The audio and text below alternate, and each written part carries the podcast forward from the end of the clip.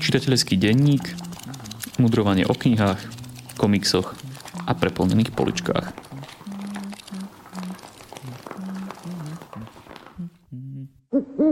Tak vítajte pri počúvaní 14. Neuveriteľné to je, už to je 14. čitateľský denník.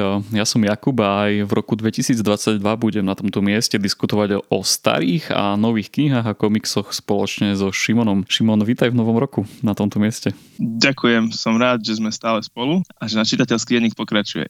Dnes budeme opäť po menšej pauze odpovedať aj na otázky poslucháčov a máme tu už takú staršiu otázku od posluchačky Niny, ktorá sa nás pýta túto vec. Stopovali ste si už niekedy, za aký dlhý čas prečítate takú priemerne hrubú knihu? No a ja k tomu dodávam ešte takú doplnkovú otázku, že aký je tvoj rýchlostný rekord pri čítaní, Šimon? Ďakujem Nina za otázku aj tebe, Jakub, za doplnenie. A žiaľ, musím vás sklamať svojou odpoveďou ja to vôbec nemám odsledované. Ťažko sa mi na to odpovedá, lebo neviem, čo presne znamená priemerne hrubá kniha. Mne sa ťažko hodnotí kniha podľa hrúbky, aby som ľuďom odporúčil vyjadrovať dĺžku kníh počtom normostrán, lebo to je štandardizovaná jednotka, objektívna. Ale typol by som si, tak keď som čítal na Kindle ešte, tak taká priemerná kniha mm, zabrala, alebo Kindle ukazuje, koľko času ešte ostáva do dokončenia knihy na základe toho, ako rýchlo tam človek v úvodzovkách listuje, tak akože no, priemerne 10 hodín a viac. A rekord rýchlostný nemám, ale spomínam si, že pár kníh bolo takých, ktoré som prečítal neuveriteľne rýchlo a myslím, že najrýchlejšie sa mi zatiaľ čítal Harry Potter pre všetkých 7 dielov. Že ten, to je fakt, angličtine je taký výraz, že page turner. To je, to je fakt kniha na poobede. Teda knihy. Čo ty? No keď si spomenul toho Harryho Pottera, tak toto je presne môj rýchlostný rekord, ktorý si pamätám a mám zaznamenaný v hlave, že piatý diel Fenixov rád ktorý je vlastne najhrubší, má v Slovenčine okolo 800 strán. Ten som prečítal za 2,5 dňa, mal som ho požičaný a viem, že som nerobil nič iné, no len to je taký príklad toho, keď eh, máte asi, neviem, koľko som mal, 16 rokov, nemal som nič iné na starosti, mohol som celý víkend čítať, celú noc Neviem, či by som to už teraz zvládol, ale taká priemerné čítanie knih, že ak, aké je rýchle u mňa, to tiež asi neviem povedať úplne presne, len taký hrubý odhad môj je, že ročne prečítam okolo 60 kníh, dajme tomu. Rok má 52 týždňov, takže je to zhruba, neviem, kniha a pol na týždeň. Tak ďakujeme ti Nina za otázku a taktiež za trpezlivosť, lebo som musela dlho čakať, kým ti na ňu zodpovedáme. Posielame ti knihu Marnotratný prorok od eh, Tima Kellera. Tak ak sa chcete aj vy zapojiť do našej ankety súťaže, poslať nám nejakú otázku, budeme veľmi radi a o mesiac opäť jedného z vás vyberieme a odmeníme dobrou knihou. Otázky nám môžete písať na náš e-mail info.kandelaber.sk, na náš Facebook alebo kľudne aj nám osobne do nejakej správy. Máme za sebou sviatky, máme za sebou Vianoce, Nový rok, čo je spojené väčšinou aj s tým, že máme viac času. Mal si aj ty viac času na čítanie počas sviatkov, Šimon? A máš nejaké možno plány čitateľské na rok 2022, čo by si chcel stihnúť? Na tvoju prvú otázku, áno, mal som viac času, ale nevyužíval som ho veľmi na čítanie, lebo som iné veci. Takže neprečítal som toho nejako podstatne viac cez sviatky, čo ma trochu mrzí. A čo sa týka plánov do budúcna, nemám nejaké konkrétne plány. Myslím, že plán je zostaviť si nejaký zoznam kníh, ktoré by som rád prečítal, lebo mi všetko dochádza a už, už nemám po čom siahnuť. Takže môj, môj plán bude spísať si aspoň zhruba, čomu by som sa chcel venovať. Keď hovoríš o tom písaní, tak my si s manželkou robíme vždycky na Silvestra zoznam kníh, ktoré chceme v nasledujúcom roku prečítať. Tam si to plánujeme, snažíme sa ho viac menej dodržať, tak to sme urobili aj tento rok.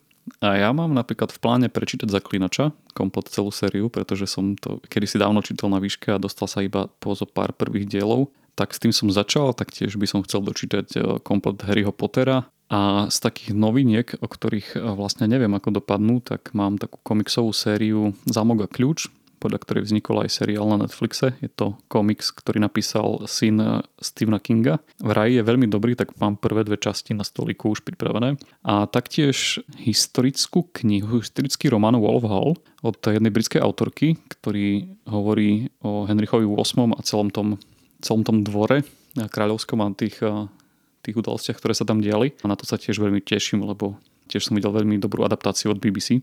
To je taký výber z mojich plánov. Spomenul som si, že som mal v pláne a ešte stále mám čítať asi viac svetovej klasiky a doplniť si takéto všeobecné vzdelanie a rozhľad, lebo no, tento rok som čítal prevažne beletriu, nové veci. Asi nejakého Charlesa Dickensa som tam prečítal, ale veľa tej klasiky nebolo a už mi to začína chýbať, že, že nemám taký prehľad, ako by som chcel. Začnem knihou, ktorá má dosť zaujímavý názov, volá sa Služebnícky džihad, ale nejde, nejde o nič náboženské ani o žiadnu teologickú literatúru. Je to, je to sci-fi román, začiatok veľkej ságy a chronologicky kniha opisuje udalosti, ktorými začína veľký vesmírny epos Saga Duny, ktorá bola nedávno sfilmovaná. A knihu napísal syn pôvodného autora, Brian Herbert, v spolupráci s pánom Kevinom J. Andersonom, ktorý je autorom Aktov X. V tejto knihe ide o to, že ľudstvo je rozptýlené po mnohých planetách vesmíru a zažíva ťažké časy. A po niekoľko tisícročnej letargii a stagnácii sa pár ctižiadostivých jedincov, ktorí si dali meno Titáni, zhostilo moci v celom impériu, uskutočnilo zásadný prevrat a nastal ďalší tisícročný tzv. čas titánov. No títo titáni sa dopustili vážnej chyby, pretože pri tom svojom prevrate využívali aj mysliace stroje a umelú inteligenciu a ako to už tradične v sci-fi pri umelej inteligencii býva, oni jej dali väčšiu slobodu, no a tá sa proti ním vzbúrila, začala proti ním bojovať, zotročila ich, podmanila si veľkú časť ľuďmi obývaných planét a odtedy ľudstvo žije vo vojnovom stave proti počítačovej všemysly, ktorá si dala meno Omnius a ktorá sa postupne snaží zotročiť alebo dobiť všetky ľudské svety. A tu začína dej služebnického džihádu. Čiže ľudstvo je v napätí a vo vojnovom konflikte proti mysliacím strojom, proti Omniovi. Je to veľmi soft sci-fi, to znamená, že sa dozvieme len veľmi málo o konkrétnych technických detailoch pokročilých vesmírnych technológií, sú prezentované skôr ako vec, ktorá je daná a ktorú autori nemajú potrebu ani nutnosť nejako vysvetľovať alebo ďalej rozoberať. Čiže je to len nástroj, v úvodzovkách len nástroj na vykreslenie atmosféry a prostredia, ktoré slúžia na to, aby sa dej mohol posúvať vpred. No a dej je zasadený vo vesmíre, behom pár riadkov prebehnú celé mesiace, možno aj roky, keďže medzi hviezdne cesty ešte trvajú dlho, nebol vynájdený Holtzmanov motor, ktorý poznáme z chronologicky neskoršej Duny. A je to čítanie pomerne oddychové. Prirovnal by som to k eh, hre o tróny, len v takom vesmírnom ošatení a asi je tam nutné trošku viac myslenia, kritického myslenia nad témami, ktoré knižka rieši. V porovnaní s pôvodnou Dunou to nie je až také hlboké, nerozoberá sa tam až tak veľa náboženských, filozofických a teologických otázok. Napriek tomu tá téma sloboda, versus otroctvo, čo robí človeka človekom, aký je rozdiel medzi človekom a robotom, sa ťahne touto knihou. Takisto ako sa ňou ťahne téma, že akú cenu sme ochotní zaplatiť za svoju slobodu. Čiže v tom vidno dosť odraz takej tej americkej mentality, kde ten boj za slobodu a sloboda je stále prítomnou veľkou témou. Nie je to len žmýkanie značky? Taký doplnok k známejšej Dune? Myslím si, že nie, lebo kniha poskytuje zásadné informácie pre porozumenie tomu, čo, o čo vlastne v Dune a v celej tej ságe Duna ide. Ona doplňa taký ten kánon Duny a ona je hodnotná sama o sebe. Že ten konflikt a veci, ktoré sa v nej riešia, stoja za to a fungujú aj bez toho, aby sme poznali Dunu. Túto knihu si človek môže prečítať aj bez toho, aby poznal Dunu a stále mu to dáva zmysel a stále chápe, že aha, tuto niečo ide, nie je to len žmýkanie motivov z Duny. Skôr je to také vysvetlenie, ako ľudstvo a vesmír dospel do bodu, v ktorom sa nachádza, keď začína dej Duny.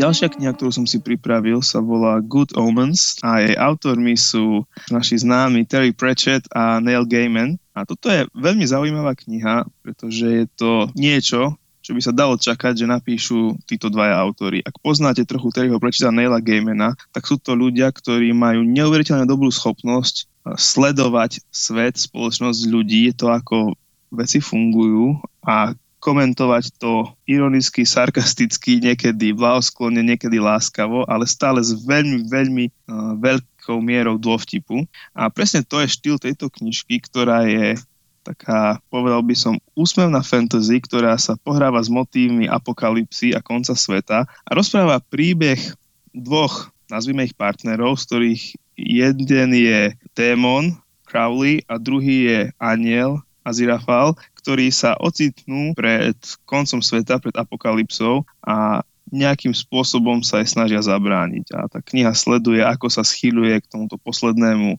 veľkému boju a ako sa to celé komplikuje a ako sa to títo dvaja, aniel a démon, snažia ovplyvniť. Kniha nie je veľmi akčná, ani nie, je veľa deja, toho, čo sa tam reálne deje, je pomerne málo, ale ako som už spomínal, tak všetko, čo v tej knižke je, je napísané s rozprávackým štýlom, ktorý má vtipnú poznámku, vtipný komentár alebo nejaké dôvtipné pozorovanie skoro o všetkom, čo sa tam deje. Navyše je to do veľkej miery paródia takej ľudskej, jednak ľudskej hlúposti, ako to už býva, alebo takéhoto tradičného ľudského niekedy úzkoprsého myslenia. No a navyše je to obohatené množstvom vtipov.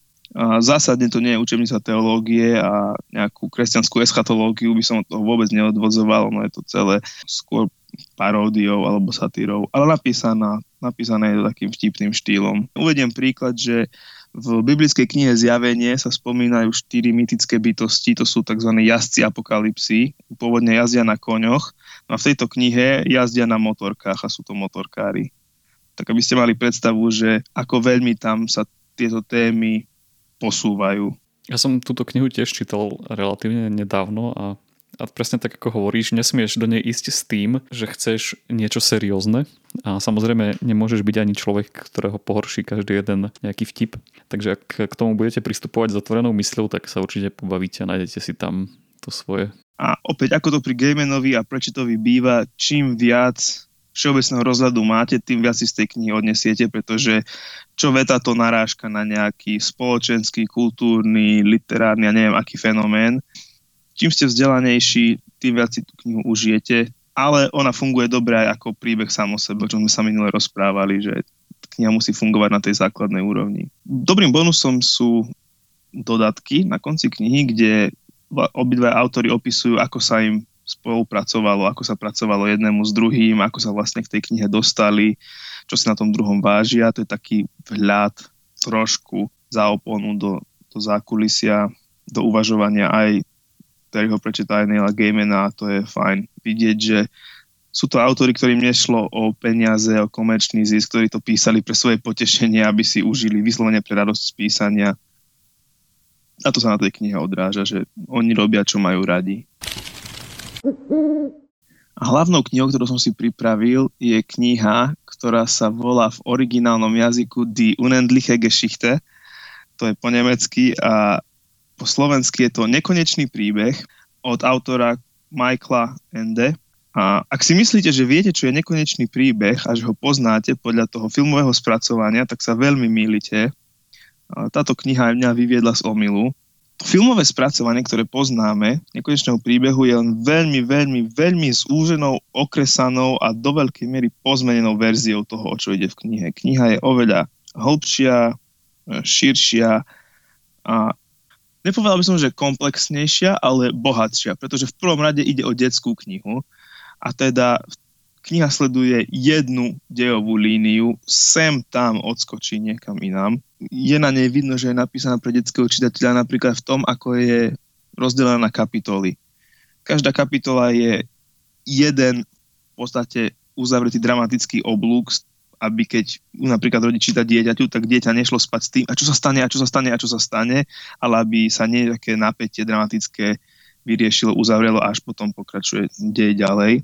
A ak si pamätáte vo filme, tak film končí tým, že sa fantázia začne obnovovať. Ten príbeh Atreja sa uzavrie, vrátime sa k Bastiánovi, ktorý sa stretne s, kráľ, s cisárovnou fantázie a fantázia začne uzdravovať. Lenže toto je tak prvá tretina toho, čo sa deje v knihe. V knihe, kde pokračuje ďalej, vlastne veľká časť je o tom, že Bastian, ktorý číta knihu Nekonečný príbeh, sa dostane do krajiny fantázie a väčšina jeho dobrodružstiev sa odohráva práve tam. Čiže to, čo my poznáme ako film, je v knihe prvé dejstvo, by som povedal. Čo je však na knihe obdivuhodné je to, ako dokáže rozoberať zložité témy a otázky a mať tú v správnom slova zmysle formatívnu funkciu na deti. Bo tá kniha rozoberá vzťah medzi pravdou a fantáziou, funkciu snov, fantázie, predstavivosti v živote človeka a rozoberá vzťah medzi fantáziou a klamstvami a medzi tým, či je dobré žiť len podľa svojich predstav alebo prijať realitu aké dôležité je mať správne priania a na druhej strane, aké dôležité je nestratiť sa v svojich snoch a mať nohy stále na zemi. Deje sa tam totiž to, že ten hlavný hrdina, Bastian, ktorý sa dostane ku knihe, ktorá sa tiež volá Nekonečný príbeh, číta o ríši fantázie, ktorá je v ohrození, číta, ako ju mladý hrdina Atrej zachraňuje. Lenže potom on sám, Bastian, sa stáva záchrancom ríše fantázie tým, že začne snívať, začne si vymýšľať a prijať nové veci, čo by sa mohlo zdať, že dáva prvú lekciu čitateľovi, alebo takéto prvé zásadné posolstvo, aké je dôležité neprestať snívať a vymýšľať si, aby fantázia stále existovala.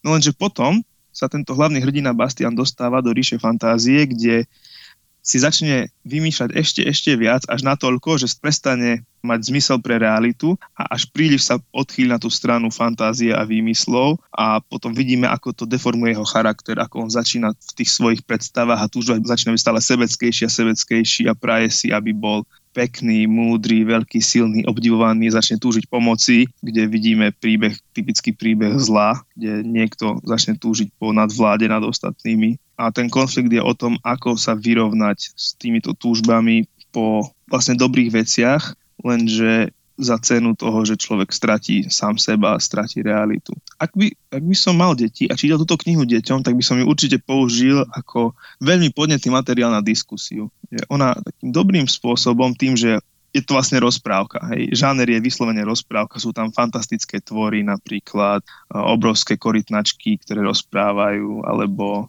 rozprávajúce kone, rozprávajúce zvieratá, veľmi typické fantastické motívy ale tým, že sa tam práve rozoberajú želania, dobré želania, naplnené, nenaplnené túžby, želania versus realita, tak je to kniha podľa mňa veľmi podnetná na rozvoj takého abstraktného myslenia a hodnotovej formácie u detí. No ale zase, aby som ja ostal nohami na zemi, tak aj bez toho, aby človek v nej začal hľadať a rozoberať tie vážne myšlienkové témy a posolstva, tá kniha funguje dobre ako príbeh sám o sebe. Proste putovanie hrdinu za dobrodružstvom počas cesty stretáva rôzne nástrahy, stretáva sa s rôznymi spojencami, ktoré mu tie nástrahy pomáhajú prekonať, až sa nakoniec, ako to v správnom príbehu hrdinu podľa Josefa Campbella Viva dostáva na začiatok zmenený, obohatený s novým, lepším vzhľadom na skutočnosť. A áno, je tam, je tam veľký lietajúci drak šťastia, ktorý vyzerá ako lev ktorého si, ktorého si, ktorého si pamätáte z, z filmu. Ako psa. Hej, ako veľkého lietajúceho psa. V knihe je opísaný ako vyzeral ako lev. A v knihe, vo filme ho poznáme pod menom Falko.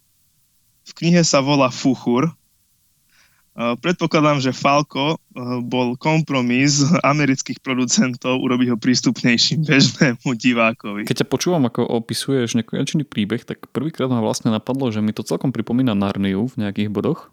Vidíš to tam aj ty? Áno. Hoci Narnia je vyslovene, hoci alegoricky kresťanská, nekonečný príbeh nie je kresťanský, nie je tam žiadna figúra Krista alebo spasiteľa alebo boha stvoriteľa, ale tie alegórie a spôsob prezentovania tých problémov, ktoré sa tam riešia, tak je veľmi podobný. Že ten dej sa nedieje sám o sebe, ale je veľmi jasne vidno, že ten autor rieši nejaké konkrétne princípy alebo abstraktné problémy. Konkrétne to, že aké zlé je túžiť po niečom, čo je nerealistické a neprijať to, kým sme napríklad. Hej, akože je tam prekryv určite s so spôsobom, akým je napísaná Narnia. Ešte ďalšiu vec, ktorú som zabudol spomenúť, je meta rozprávanie, teda príbeh v príbehu. A, a toto sa v tej knihe veľmi prelína, lebo my ako čitatelia čítame príbeh o chlapcovi ba- Bastiánovi, ktorý číta príbeh o niekom inom. Potom sa ten Bastian dostáva do toho príbehu o niekom inom, ktorý my čítame a v tom príbehu sa Bastian rozpráva s rôznymi postavami, ktoré búrajú štvrtú stenu a hovoria, no a možno toto je iný príbeh, ktorý číta niekto iný, čo je odkaz na nás ako čitateľov. Takže je to také, taký podnet nad premýšľanie, že v akom príbehu vlastne sme a do akej miery tie príbehy, čo čítame, my si tvoríme v hlave a do akej miery si v úvodzovkách oni tvoria nás. Domnievam sa, že je to preto, aby deti alebo čitateľ všeobecne rozmýšľal nad tým, že um, to, že niečo fantastické a vymyslené neznamená, že to nie je reálne, len je to reálne iným spôsobom a tak ďalej. Hej. Mi napadá tá scéna z Harryho Pottera, keď po tom, čo Voldemort akože zabil Harryho, Harry sa rozpráva s Dumbledorom a pýta sa Dumbledora, že pán profesor, je to v mojej hlave alebo je to skutočné? No a Dumbledore mu odpovedá, je to v tvojej hlave hry, ale prečo by to nemalo byť skutočné? Tak možno toto je nejaký motív, nejaká otázka, ktorú nekonečný príbeh otvára. No, akože suma sumarom, je to podnetná kniha. A je tam, je tam veľký lietajúci drak šťastia, preto sa to oplatí čítať.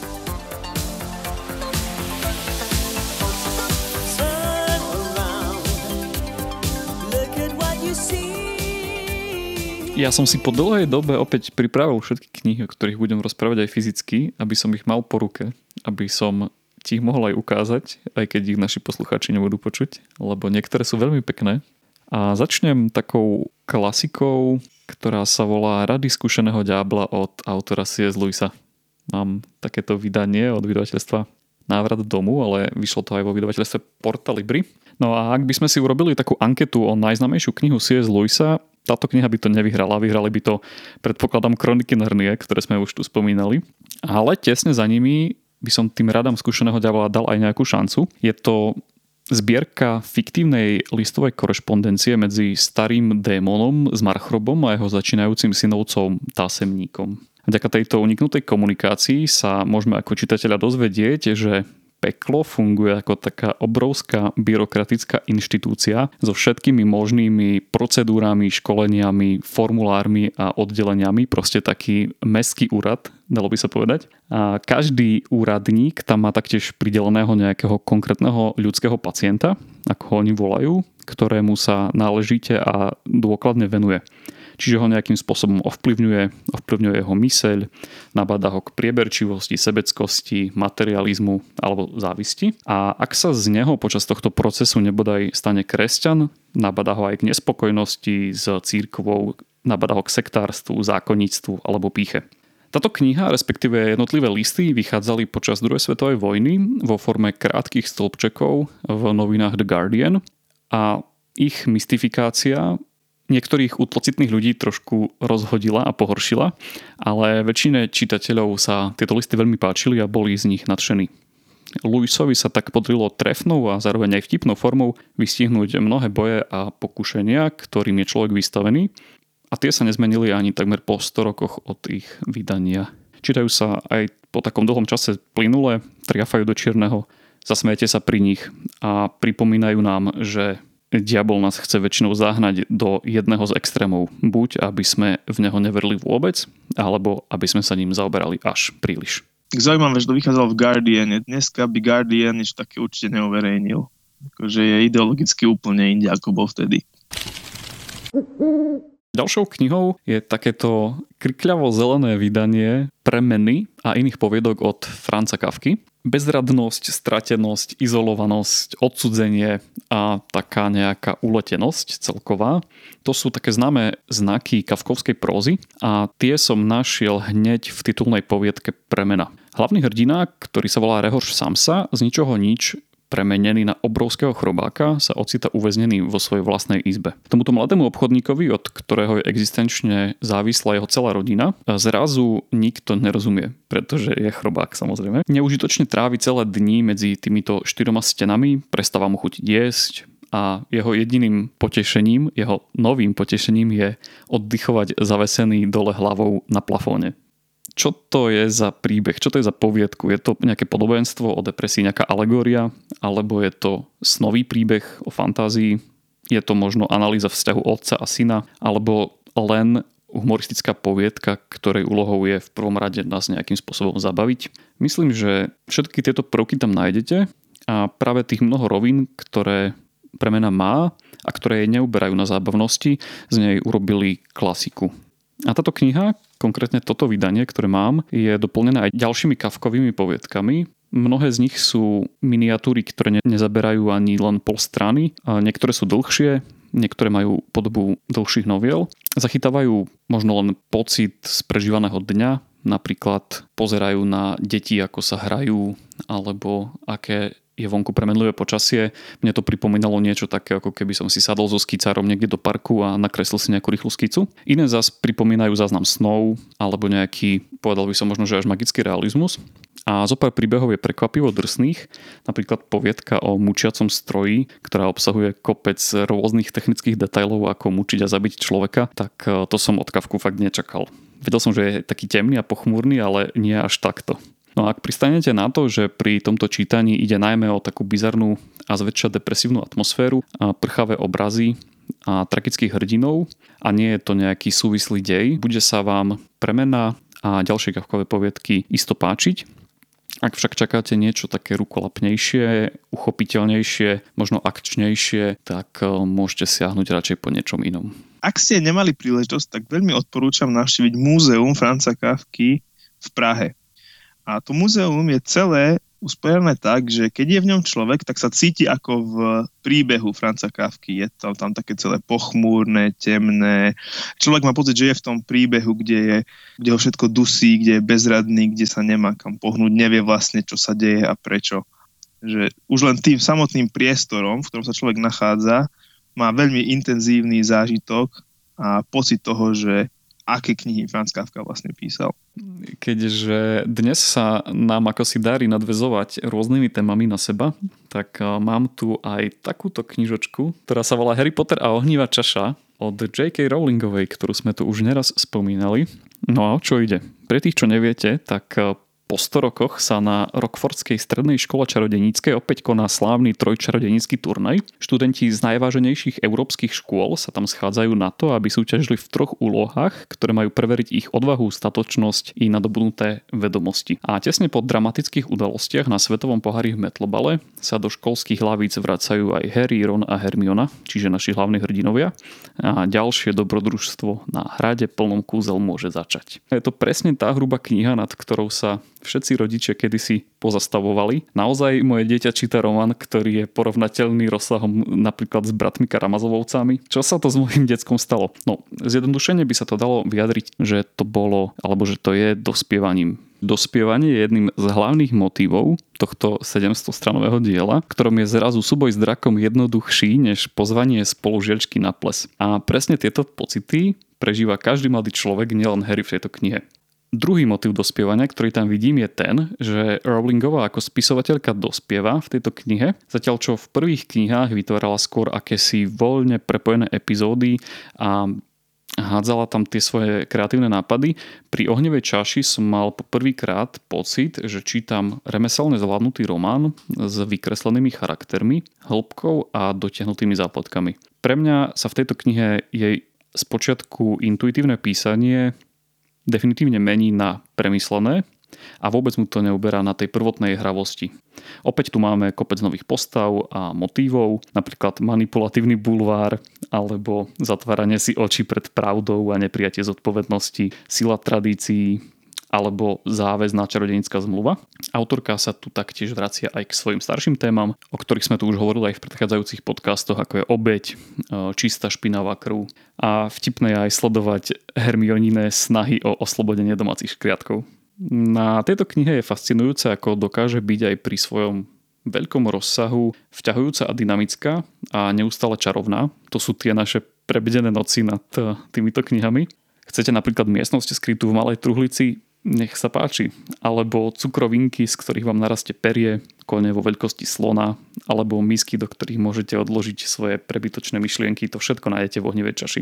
No ale na konci všetkých tých vtipov prichádza smrť, ktorá úplne mení čarodejnický svet a definitívne ukončí detstvo našich hrdinov a v podstate aj čitateľov. Ale o tom si povieme viac, až keď prečítam opäť Fenixov rád, ktorý má už tých stran 800 a na ktorý sa veľmi, veľmi teším.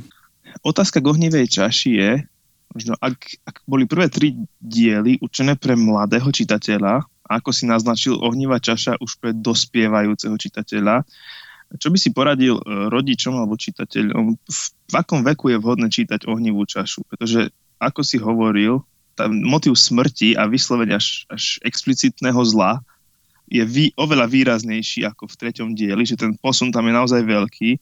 V akom veku je vhodné čítať ohnivú čašu bez toho, aby to narušilo emočný, psychologický a mravný vývoj dospievajúcich? No, moja odpoveď bude neprekvapivá, pretože tak ako mnoho iných čitateľov z našej generácie som tieto knihy čítal presne v takom veku, aký, aký má Harry v knihách. Čiže som začal čítať prvý diel ako 11-ročný a posledný 7 diel zhruba ako 17-18 ročný. Čiže myslím, že ono to pekne, aj teraz odstupom času sa mi zdá, že to pekne navezuje na ten vek hlavného hrdinu, že stačí, aby rodičia si pozreli, koľko má Harry rokov a myslím si, že kľudne môžu dať svojmu dieťaťu príslušný diel. Čiže Ohneva čaša, štvrtý diel, 14-ročný dospievajúci je myslím, že úplne v poriadku. Veľký bonus týchto hrubých kníh takýchto oddychovejších žánrov je veľmi dobré pre toho mladého čitateľa v tom zmysle, že ak uvidí nakoniec tých bratov Karamazovcov alebo Vojnu a mier, nebude to na ňo pôsobiť odstrašujúco, pretože bude vedieť, bude mať to vedomie, že ale však ja som prečítal Ohnivú čašu alebo Fenixov rád a je to porovnateľne hrubé a že nepôsobí to potom na ňo tak odstrašujúco. Lebo pre niektorých ľudí to je veľmi, že keď hovoríme o týchto klasických knihách, že veľmi ich odradza to, že Vojna a mier, veď to má 4 zväzky a má to 1200 strán, ale ak si prečítate to od Kinga, ktorý má tých strán taktiež 1100, tak vás to pripraví na to, aby vás neodstrašil Dostojevský a Tolstoj a podobní klasici. Uh-huh. Myslím, že je to veľmi dobrý postreh. Ale páči sa mi, aké laické termíny používame. Hrubá kniha, ako, môžem používať aj eufemizmy, rozsahom náročnejší zväzok, ale niečo na ten spôsob. No a presne to, čo teraz hovoríš, som si nechal na záver. Nechal som si na záver takýto obrubník, ktorý má 3 kg a je to komik z Klece od britského ilustrátora, režiséra, tvorcu komiksov Deva McKeena. Maliar Leo Sabarsky sa presťahuje do nového bytu. Dúfa, že zmena prostredia mu pomôže prelomiť kreatívny blok, ktorý mu bráni v jeho tvorbe a na tomto novom mieste spoznáva spisovateľa Jonathana, ktorý sa nápadne podobá na Salmana Raždýho, hudobníka Aniela, všetečnú domácu pani, lokálneho blázna a roztomilého čierneho kocúra, ktorý beha po požiarnom schodisku. Plátno však ostáva naďalej prázdne a nápady neprichádzajú. Ostane naša postava navždy zatvorená vo svojej klietke.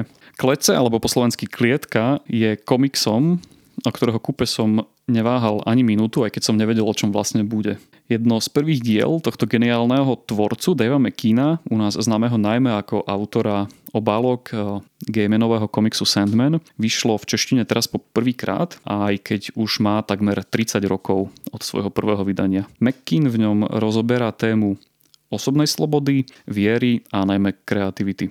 Máme tam maliara, máme tam spisovateľa, máme tam hudobníka každý z nich prežíva svoj vlastný mini príbeh, ktorý sa postupne prepletá s tými ostatnými príbehmi.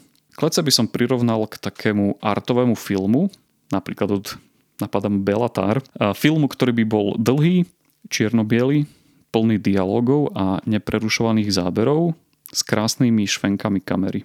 Napríklad úvodná scéna tohto komiksu, ktorá je príznačne nazvaná Zostup, je o tom, ako čierny kocúr schádza po exteriérovom schodisku bytového domu a postupne nazerá do jednotlivých okien obyvateľom. A keďže je to miesto, kde sa odohráva náš dej, spoznáme tak hneď všetky hlavné postavy v prvých minútach čítania. A nemusím tu asi vysvetľovať, o čom potom bude druhá kapitola, ktorá sa nazýva Výstup. Na viac než 500 stranách McKean strieda kresbu, maľbu, ale aj koláže a fotografie, pričom každá zmena techniky má dopad aj na čítanie príbehu a jeho pochopenie. Čiže musíte dávať veľký pozor, keď ju čítate. Ja ako výtvarník som si všimol, že McKean je neskutočne vykreslený, o čo viac musí byť vykreslený teraz po 30 rokoch, čo vidno najmä na dialógoch ľudskú gestiku má veľmi dobre naštudovanú, takže si môže dovoliť napríklad 50-stranový rozhovor podivnej pani so svojím papagájom bez toho, aby príbeh stratil na svojej pútavosti. Keď som si pozeral aj rozhovory s McKeanom, tak hovoril, že v dobe tvorby toho komiksu mu strašne chýbal komiks, ktorý by zachytával ľudí s prirodzenou gestikou, ktorí by nepôsobili umelo. A preto si dal za úlohu fotiť e, priateľov, kolegov, manželku, samého seba v zrkadle a podľa týchto gestík e, maľovať všetky tie dialógy. E, komiks pripomína klietko aj formou svojich panelov, väčšinou sa drží takej striktnej mriežky 3x3 políčka. O to väčší dopad má potom občasné narušenie tejto mriežky, napríklad vo chvíli, keď sa postavy vďaka vínu uvoľnia a začnú nadobúdať podobu abstraktných škvrn. A keďže sú klece vytlačené, mimochodom veľmi kvalitne vytlačené na štedrom formáte, ktorý dosahuje takmer rozmer A3, môžete si vychutnať každý jeden detail, každý ťah štedcom či perom a nechať sa pohltiť rozsiahlými čiernymi plochami.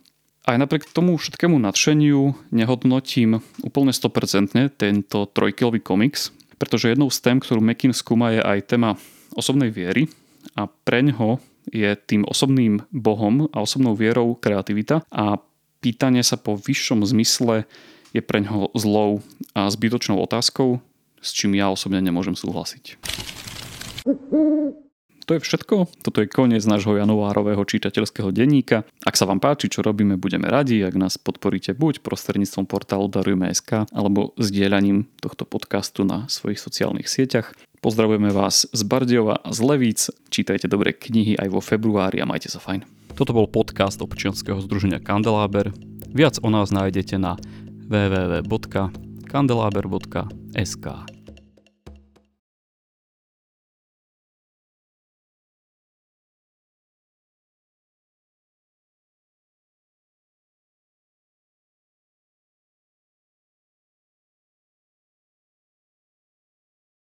Mňa to vždy tak prekvapí, že, že keď si predstavíš tú dobu kavky, že to boli nejaký, nejaké medzivojnové obdobie, tak sú to všetko takí distingovaní páni a dámy v e, oblekoch a róbach a neviem čo, ich si ich predstavíš niekde, jak tam viedenský štrúdel si dávajú s kávou a, a nečakáš proste takúto brutálnu poviedku, hej, ako od Kinga. No, hej, ale keď sa trošku dozvieš o ich živote a o tom, aký mal Kafka vzťah s otcom a potom si pozrieš jeho fotku, tak ťa už neprekvapuje, že písal to, čo písal.